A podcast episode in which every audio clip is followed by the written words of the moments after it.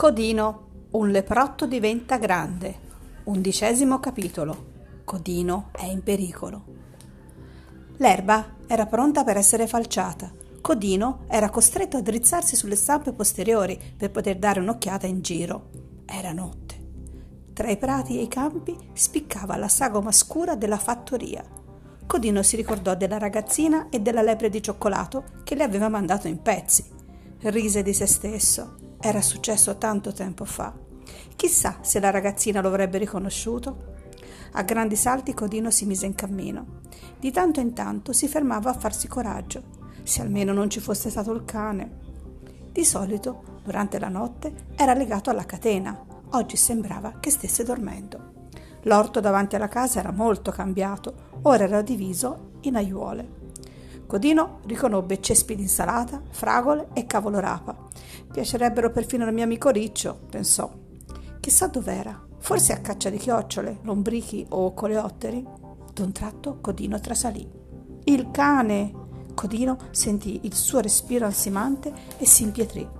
Si appiattì al suolo con le orecchie basse. La sua pelliccia quasi non si distingueva dal colore delle zolle di terra, ma il cane non passò oltre. Improvvisamente gli si parò davanti. Era un enorme cane pastore dal pelo scuro. Ancora una volta Codino non restò altro da fare che darsi alla fuga. Codino lanciò in avanti le sue lunghe zampe e volò via come il vento. Non era mai andato così veloce. Per fortuna la strada era in discesa ma il cane gli stava ancora alle calcagna. Codino cercò di riflettere. Doveva ingannarlo. Scattando all'improvviso, cambiò direzione e si mise a correre in cerchio. Appena si fermò un attimo per riprendere fiato, sentì risuoni- risuonare un latrato furibondo alle sue spalle. Il cane si era fermato. Davanti a lui c'era una pallina spinosa.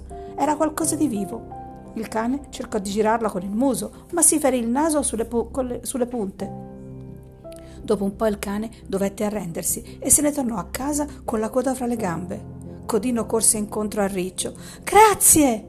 Non devi ringraziarmi. Tra amici ci si aiuta sempre. Mentre Riccio e Codino sedevano insieme sotto la quercia ad aspettare il nuovo giorno, passò di lì per caso mamma Lepre. Aveva seguito tutta la scena. Salutò gentilmente Codino e anche Riccio.